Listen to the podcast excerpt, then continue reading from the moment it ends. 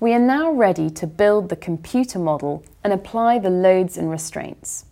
Remember that numerically the analysis model comprises only the elements of material connected to each other at the nodes, the mesh of elements. Its structural behaviour is governed by the individual element mathematical shape functions and material properties. The solid model has been converted to the mesh model. This isn't a solid model with a mesh on it, the mesh of elements is the model. Let's see how Lewis created the model.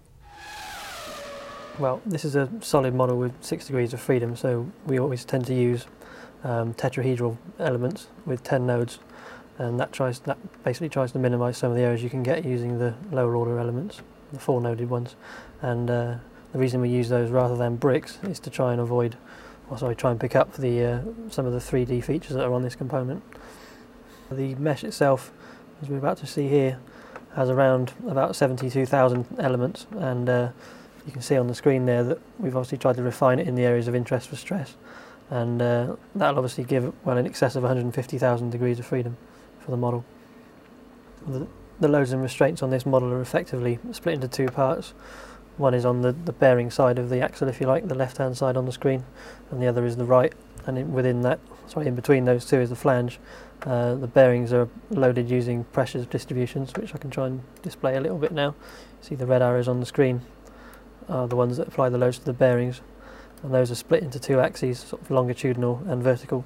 And we can apply those separately to give our resultant radial load.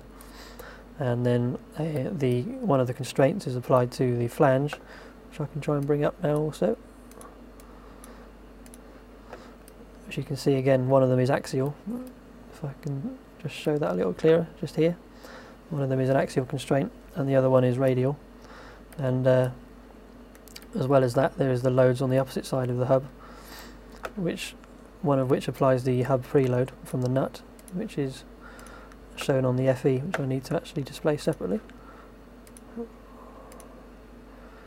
Just hang on a second, I can show that. So that. All those markers on there show the the elemental loads that are applied to represent the, the hub preload from the nut. And if we zoom back out again you can also see for this load case where the load is applied for the actual wheel applied load. Now that appears to be in the middle of space but in reality there's an element there that connects it to the outboard side of the flange here on the screen, which effectively loads it according to the stiffness of the nodes it attaches to. So it's relatively conservative in quite a few ways. Um, and then finally there's a constraint which is applied again to the flange, which basically stops rigid, rigid body motion of the component off into space, which I think we should also be able to show here. It's just a single node which is constrained here, basically to stop the component sort of flying off into space. It's the last, it's the last constraint of the six degrees of freedom we needed to constrain. Well, after you've set the model up, the next stage really is to verify that all the resultant loads you've applied to the model are correct and as you'd expect. So you need to have some kind of method of checking that before you proceed so you end up trying to show all the different markers that you have to try and display effectively to make sure the forces are applied in the right directions and that the overall resultants are correct. Check that your boundary conditions fully constrain all six degrees of freedom, otherwise you'll be wasting your time when you press the solve button. So in the case of this component it'll probably take a few minutes to solve but we're going to skip past that piece because I already have the results here. So. Just to summarise the key points of the model. It comprised 72,000 elements of 10-noded tetrahedral type, giving a total of 150,000 degrees of freedom overall, considering all the possible element displacements. Remember that the solver produces the resulting displacements of all the element nodes that can move in response to the applied loads. The element strains and stresses are then calculated using the material properties. Lewis refined the model mesh, that is, increased the mesh density in areas of interest or likely high values and gradients. He made sure that all the whole model six degrees of freedom were accounted for by the boundary conditions and loads. And he double checked that the correct resultant loads were applied. There were two lots of restraints and loads each side of the central flange. On the bearings, he put the reaction pressure loads. On the bearing side of the flange, the surface was restrained in the axial direction to react the axial thrust.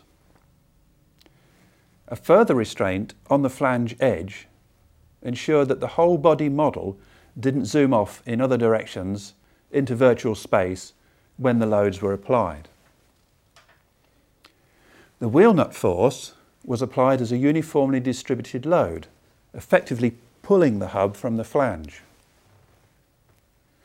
The main lateral load case, side load, was applied using a special element to connect it to the flange. Note that Lewis shows the load condition upside down on the screen, which is of no matter to the computer, of course. Once he was confident that the model was checked, loaded and restrained correctly, it was time to press the solve button. Years ago, a model of this size would have taken all night to solve, but now it only takes a few minutes. It is absolutely essential, therefore, to double check that the results are reasonable and valid.